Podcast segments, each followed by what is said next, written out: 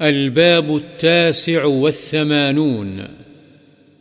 باب استحباب بيان الكلام وإيضاحه للمخاطب وتكريره ليفهم إذا لم يفهم إلا بذلك.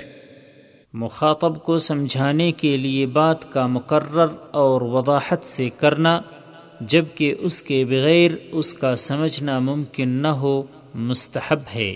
عن أنس رضي الله عنه أن النبي صلى الله عليه وسلم كان إذا تكلم بكلمة أعادها ثلاثا حتى تفهم عنه، وإذا أتى على قوم فسلم عليهم، سلم عليهم ثلاثا، رواه البخاري.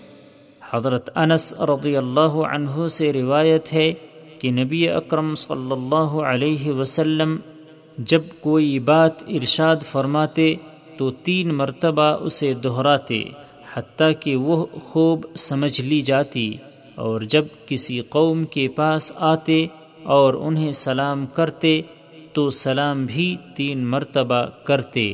بخاری۔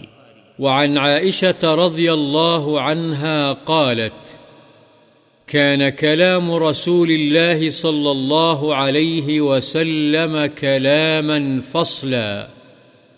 يفهمه كل من يسمعه. رواه أبو داود. حضرت عائشہ رضی اللہ عنہ بیان فرماتی ہیں کہ رسول اللہ صلی اللہ علیہ وسلم کی گفتگو صاف اور واضح ہوتی، جسے ہر سننے والا سمجھ لیتا۔ ابو داود